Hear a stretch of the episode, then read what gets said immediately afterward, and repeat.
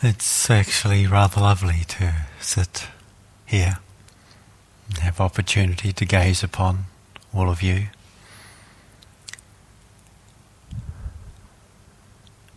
To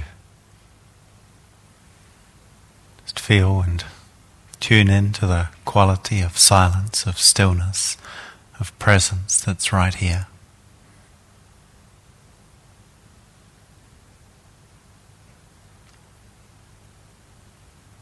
And just aware of the many expressions of kindness, of care that happen around us, through us.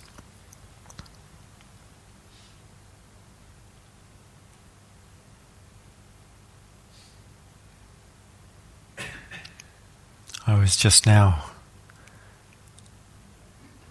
touched to see the offering of a glass of water to someone who with a cough. I was reminded, remembering uh, once when I was uh, sitting and the teacher was coughing, and I was in the front row, and I, there wasn't a glass of water in the room, and I thought I could get up and go and get one. And it would have really been helpful, but I didn't.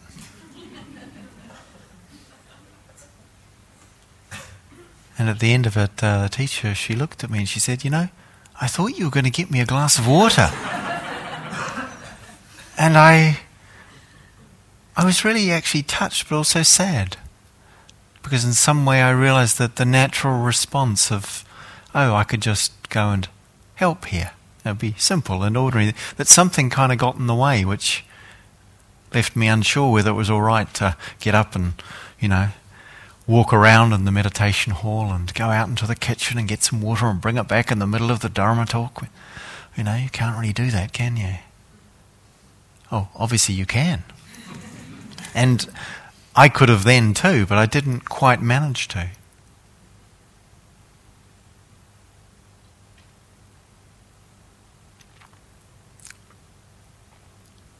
Sometimes something happens spontaneously, naturally. We realize we kind of a little bit get out of the way. And what comes through, what we might notice is something something beautiful, something touching. I spent uh, quite a bit of time contemplating what I might speak about this evening through the latter part of the afternoon and it's an interesting process whereby normally something forms a shape and a degree of organization, and occasionally it doesn't. and Leela and I were having a little chuckle about that particular condition that we both know, and thinking it'll be fine. No expectations or demands here. And just sitting down, as I said, and in the quiet, hearing the, the call of the owl.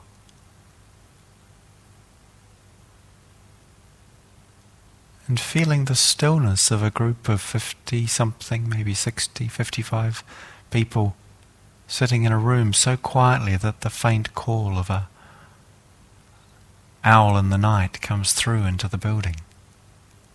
There's not many situations in which that would happen. In fact, if I'd been talking already by then, I wouldn't have heard it either. And something about the way when we're really here, when we take the risk to be open, to be vulnerable, to allow life to really come in, to touch us. I think sometimes what we feel, the sense of that touch, of being touched. The very fact that we are touched tells us about our relationship to what touches us. That we are able to be touched in that way. And in this case, with a, for me, a certain just delight in hearing the, the owl and equally the delight in seeing the offering of a needed glass of water. It tells us something about our connection to each other and to life. That sometimes we can be touched so deeply. We, can be moved by simple things. And it's a not unusual experience. Do I need a bit more volume? How are we doing volume wise? Can you hear all right? Okay, good. It's not an unusual experience, it's not a required experience, but it's certainly not unusual at times in a retreat that we will notice and people will report the way in which something rather ordinary speaks to or resonates with or touches us in an extraordinary way. Where we can feel a degree of, of love or warmth towards someone who just happens to be walking past rather quietly. Or feel a sense of the, the exquisite beauty of the curling of an autumn leaf as it enters the process of dying, in fact. Or the light that we see in the sky as the sun sets and the but the way in which we can be touched by such things, and the natural wish we might have to share those with others, that we enjoy. It's interesting, isn't it? We enjoy, as someone was mentioning this afternoon, no, this morning, sorry, in the group, that sense of just being able to share something that's beautiful. And in the sharing of it, there's, again, there's a way in which, because we, we somehow realize that if this is touching us both, we are closer to each other than we might have otherwise known or understood. We're closer to that which touches us than we imagine.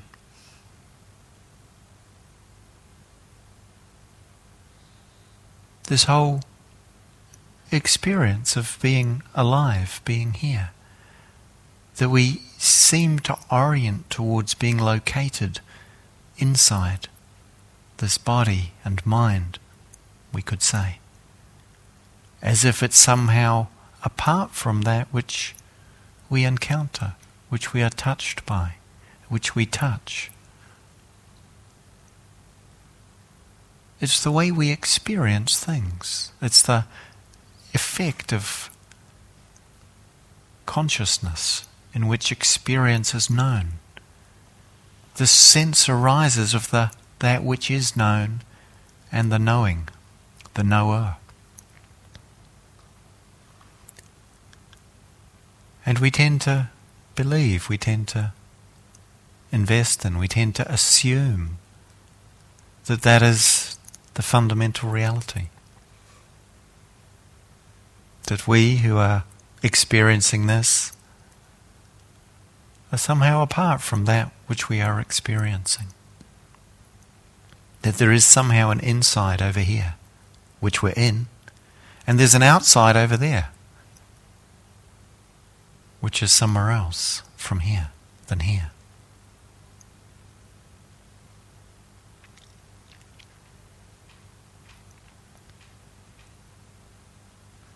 And as we get quiet, as we become more open and naturally permeable to life, to our experience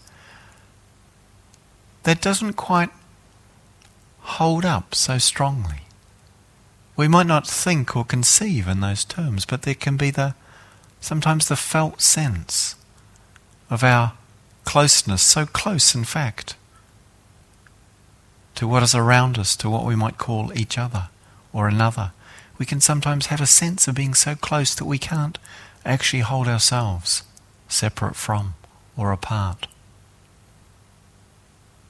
And it's not a conceiving, it's not a figuring it out. There's something of a more direct knowing, understanding. So we come closer to in the stillness and the quiet. And what is it that delights us? Again, just the sound of the, the owl.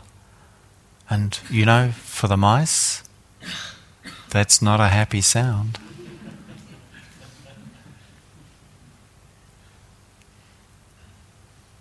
But something in us, I think, certainly for me, that our lives lived at a certain distance removed from a quality of wildness, of spontaneity. The, of course, not idealizing the condition in which wild creatures exist. Fear and hunger are their companions, often enough. And yet, interestingly, it seems to be maybe not something they dwell on in the way we do. A beautiful poem by Wendell Berry. He speaks of the way we can be touched by the natural world, supported by it in the face of our, our challenges, our difficulties. He, he writes, When despair for the world comes upon me, and I awake at night at the slightest sound, in fear of what my life and what my children's lives will be.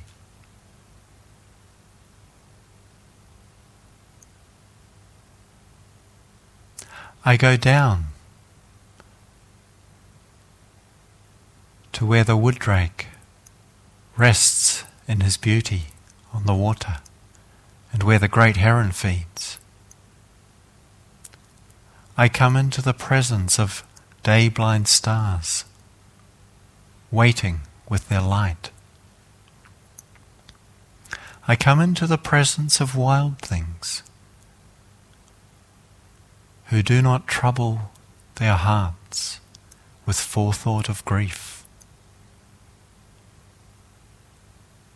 For a while I rest in the grace of the world and am free.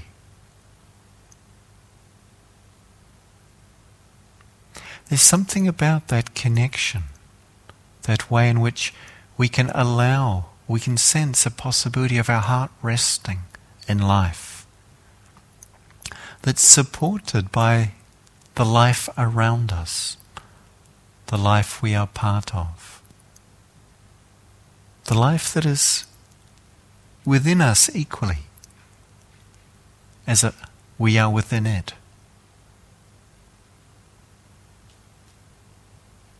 So easy and so painful for us to imagine ourselves separate from the natural world, from the life around us. And yet, how could we be so? Born of this earth as we are, nourished by food grown in the soil, with light, sunlight, and moisture, rain, and warmth.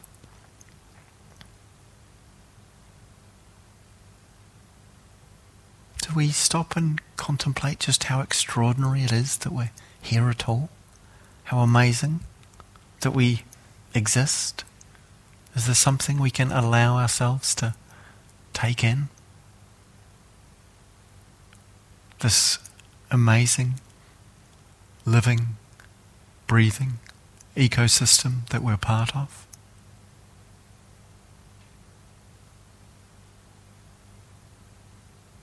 We're not in this world. As John Francis said, and John Francis was a African American or is, was and is, uh, African American environmentalist and uh, campaigner who, seeing the effects of a an oil spill on the, the coast, gave up travelling in any form of motorised transport. He said, I want to make no use of these things, seeing the cost they cause, the impact they have. For about 20 years or more now, he has never used any form of transport using fossil fuels, using oil. And he spent much of that time in silence walking across the country of North America. One of the, comp- one of the observations he made said, You know, we're not in the environment, we are the environment.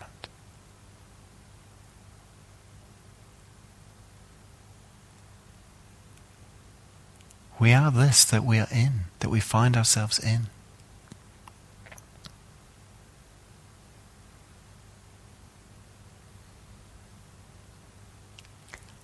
And in Dharma practice and meditation practice, we're invited to contemplate the, the way in which we tend to kind of construct a sense of our own particularity.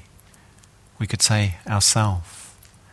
Tend to define, tend to identify, tend to limit the sense of who and what I am in accordance with a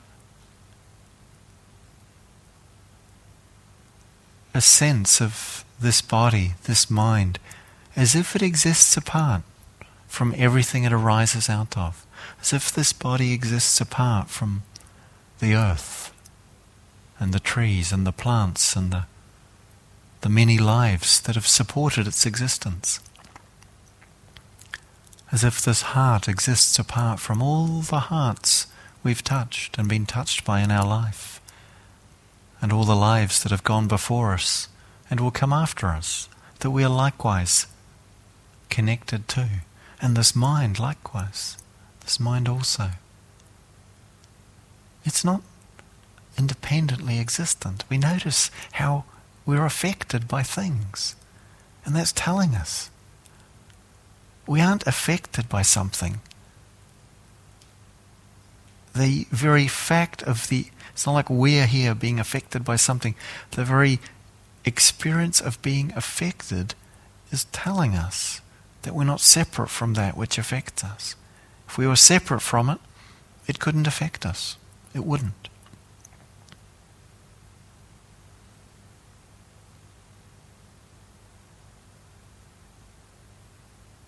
And you know, it's not easy to be a human being in this world, to live in the conditions that we live in. It's not. We know that. But it's so easy to forget the both the the blessing of this existence as well as its miraculousness. I sometimes find myself reflecting on the remarkable good fortune that there is gravity. Have you ever contemplated that? What life would be like for us if there was no such thing as gravity? The moment we moved, of course, you know, we'd just ping off into space. Or in this case, we'd, you know, hit one of the walls or the roof. But of course, the building wouldn't be here if gravity wasn't. We would have never got it to stay here to begin with. And we might just say, well, that's just what happens. It's kind of natural, it's kind of ordinary, it's a little bit boring. But actually, it's it's kind of interesting if you think about it, because what is gravity? You know, science gives us a name for something that happens, and we think, oh, we know what it is. Have you spotted how that goes on a lot? Do we know what it is? We know what it does. We know that, you know what gravity is? Gravity is the word we use to describe the principle of physics that Newton, I think, was it, kind of described, but excuse me if I've got the science wrong. Um, that one body with mass, like physicality, and another body with mass or physicality, they're attracted to each other. They draw the other together. So we're drawn to the earth and the earth is drawn to us. In fact, we're drawn to each other. We might notice human beings tend to congregate. They don't call it gravity. But it's not that different in a certain way. Because what that basic law of physics tells us is that matter, substance, is drawn to other substance. That's what gravity says, isn't it? Does that make sense? You follow? It's like, oh, it's drawn. It's like it's attracted. We don't have to sort of anthropomorphize sort of blocks of concrete. But at the same time, oh, material is drawn to material. That's what gravity tells us. It's like there's something about the nature of stuff that wants to be close to other stuff. And it's lucky for us that that's the case. Incredibly fortunate.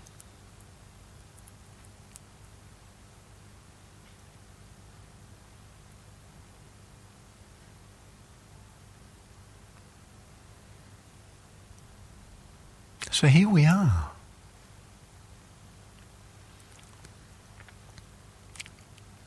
We find this existence happening.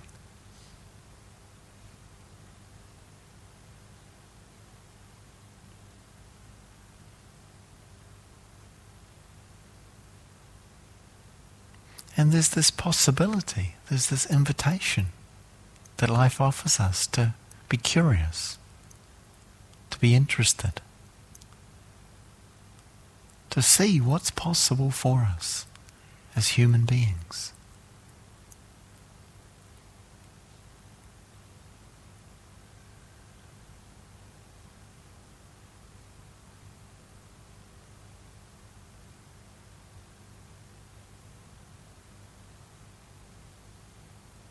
And what do we notice when we're listening and it goes quiet? Are we waiting for an answer, for information, for entertainment, even inspiration?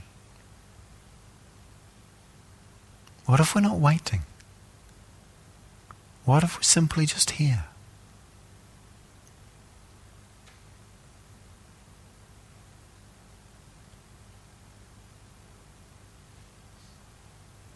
This human heart, mind, living, breathing, being that we are.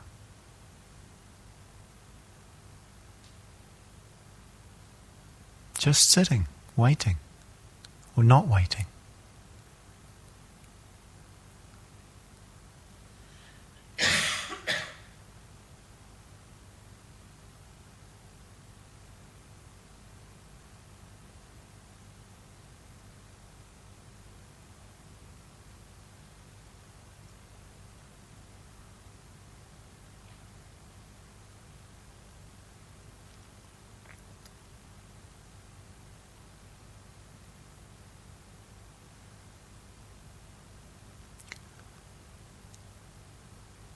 The Buddha spoke of this life as an opportunity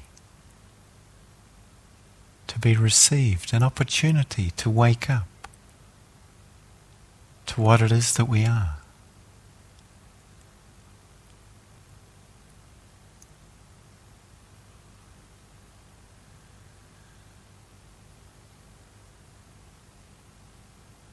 It's not something anybody else can tell us. It's not something we can read in a book.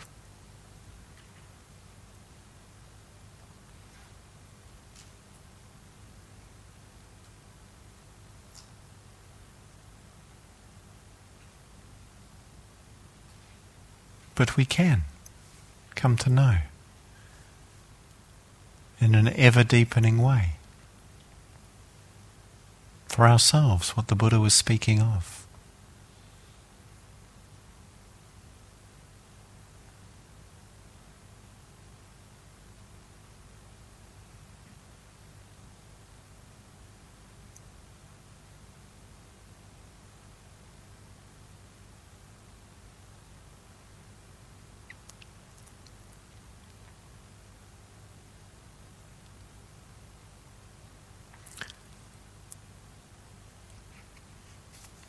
There's a poem I'd like to share with you.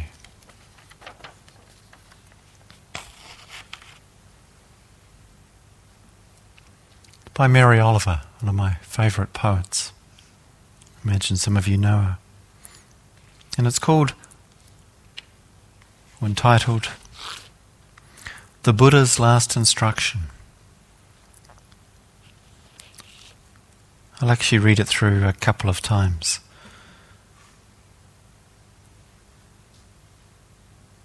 Make of yourself a light, said the Buddha before he died. I think of this every morning as the east begins to tear off its many clouds of darkness, to send up the first signal, a white fan streaked with pink and violet, even green. An old man, he lay down between two sala trees, and he might have said anything, knowing it was his final hour. The light burns upward, it thickens and settles over the fields. Around him the villagers gathered and stretched forward to listen. Even before the sun itself hangs disattached in the blue air, I am touched everywhere by its ocean of yellow waves. No doubt he thought of everything that had happened in his difficult life. And then I feel the sun itself as it blazes over the hills like a million flowers on fire. Clearly, I'm not needed. Yet I feel myself turning into something of inexplicable value. Slowly, beneath the branches, he raised his head. He looked into the faces of that frightened crowd. Make of yourself a light, said the Buddha before he died. I think of this every morning as the east begins to tear off its many clouds of darkness, to send up the first signal, a white fan streaked with pink and violet, even green. An old man, he lay down between two sala trees, and he might have said anything, knowing it was his final hour. The light burns upward, it thickens and settles over the fields. Around him, the villagers gathered and stretched forward to listen. Even before the sun itself hangs disattached in the blue air, I am touched everywhere by its ocean of yellow waves. No doubt he thought of everything that had happened in his difficult life. And then I feel the sun itself as it blazes over the trees like a million flowers on fire. Clearly, I'm not needed. Yet I feel myself turning into something of inexplicable value. Slowly, beneath the branches, he raised his head. He looked into the faces of that frightened crowd. Make of yourself a light, said the Buddha before he died.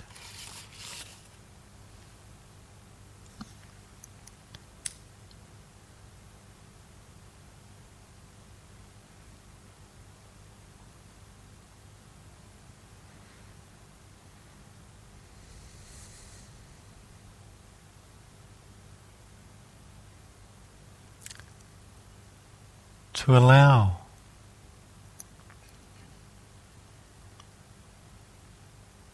what is most true, most real, most deep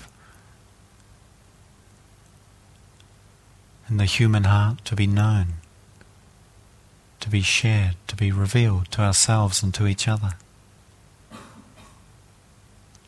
is to illuminate this world. To be a light we can think of both the warmth that a lamp or a light may give, and equally illumination, the qualities of heart that touch with kindness and care others and ourselves and this world, the quality of luminosity that reveals, that shows the way for life to unfold.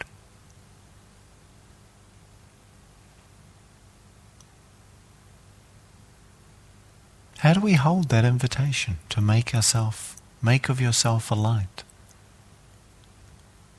And Mary Oliver is paraphrasing or just freely translating the recorded last words of the Buddha.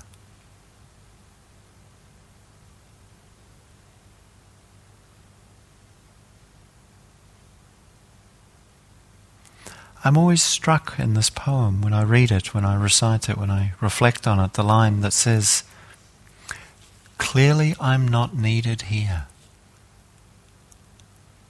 And yet I feel myself turning into something of inexplicable value.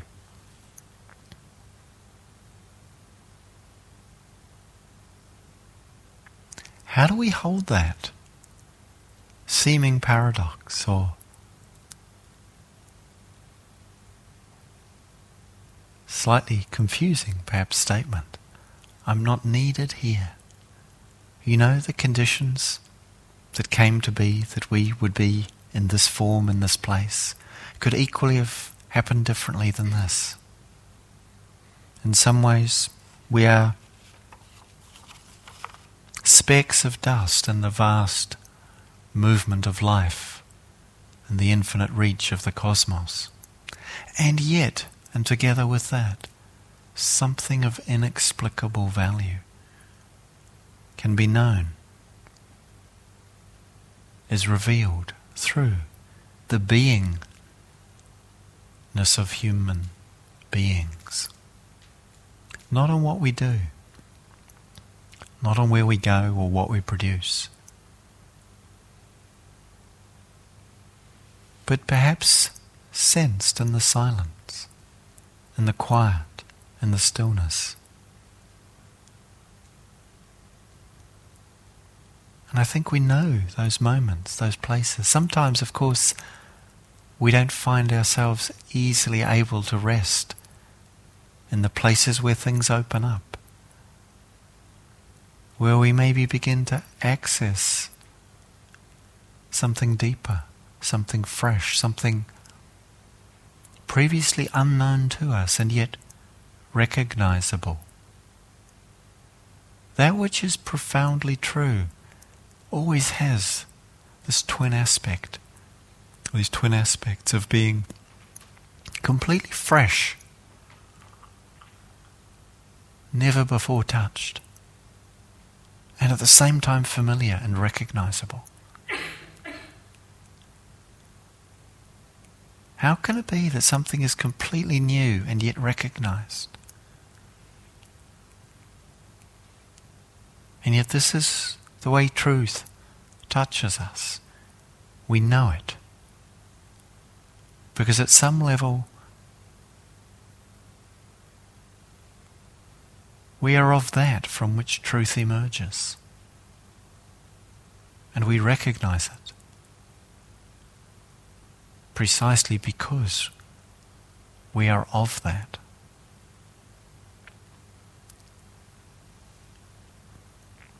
And yet, when we find ourselves dropping into somewhere unfamiliar, it's easy to feel a little anxious or to get excited to feel threatened by or enhanced by the experience. And what we find is the sense of me arising separate from what is happening, making a conclusion about it, a conclusion about myself based on what this may mean or not mean about me. A threat. Or an enhancement. To allow ourselves to be touched by what comes without adding something to the bare experience of the touch, of what it is that happens in the stillness and the quiet, in the exquisite silence and sensitivity that our human organism can attune to can resonate with, can become a expression of.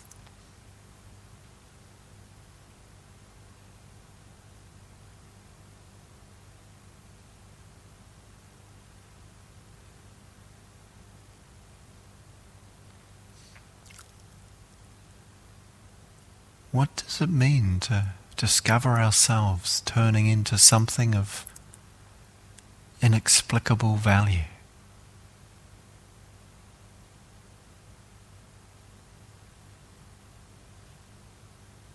not the value that we would take and sell in the marketplace.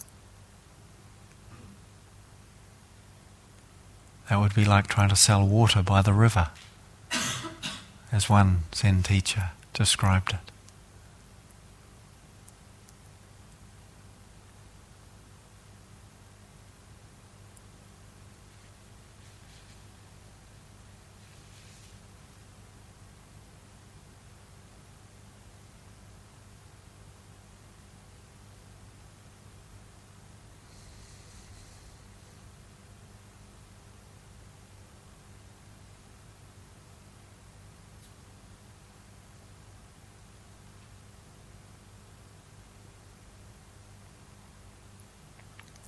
So, can we be curious, open, interested?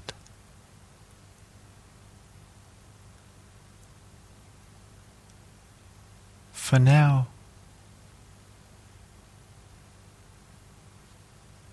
for this moment, for right where we are.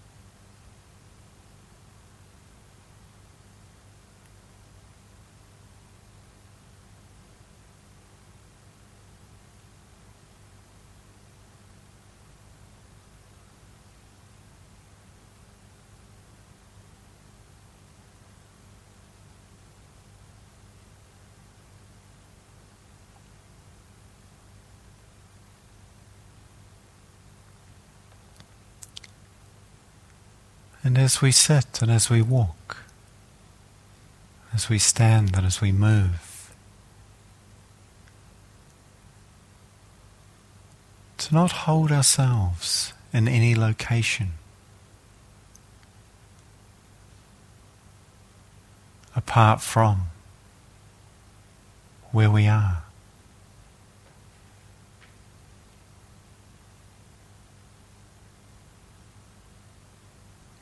To not imagine there is something other or somewhere else that will show us what we're looking for. In the movement of the human heart that comes from the very depth of our life. We're interested to know what is true.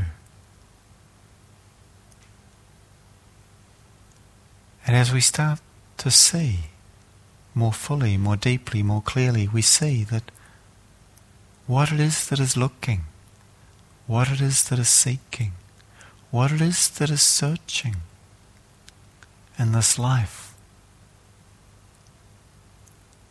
is in fact that which we or that which it is searching for.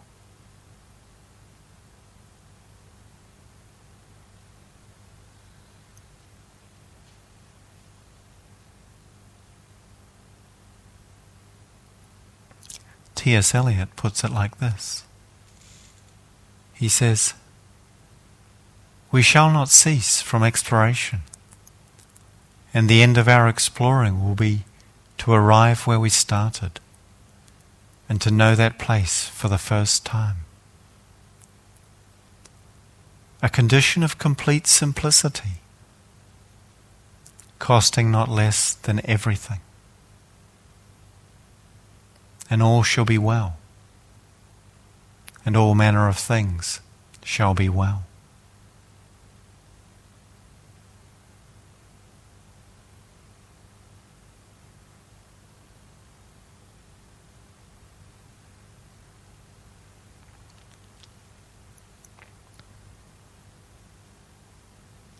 So let's sit quietly together for a few moments.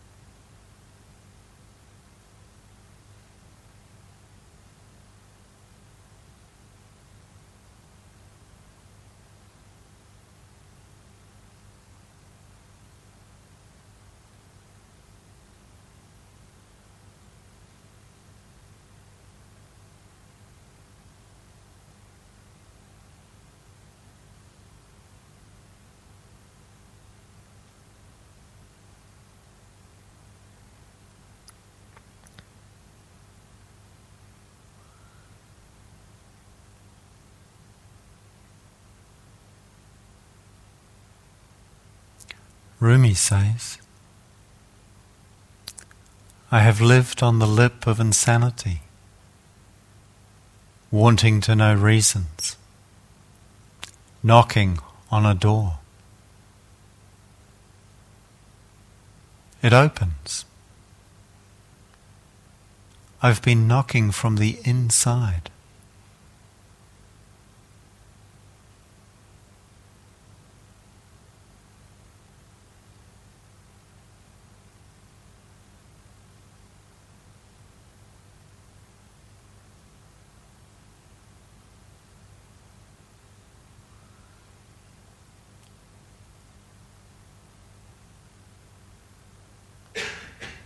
And may we all, in our practice here together, come to know the truth of our life from the inside.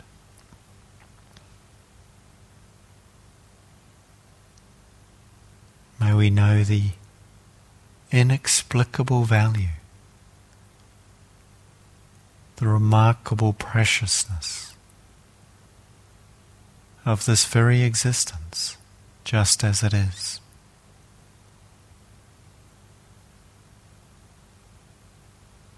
This heart and mind awakening just as it does, unstoppably. For our own welfare, for the welfare of all beings.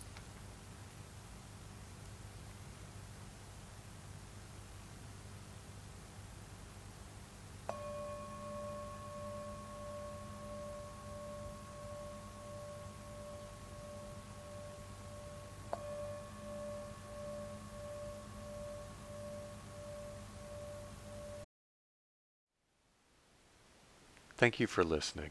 To learn how you can support the teachers and Dharma Seed, please visit dharma dharmaseed.org slash donate.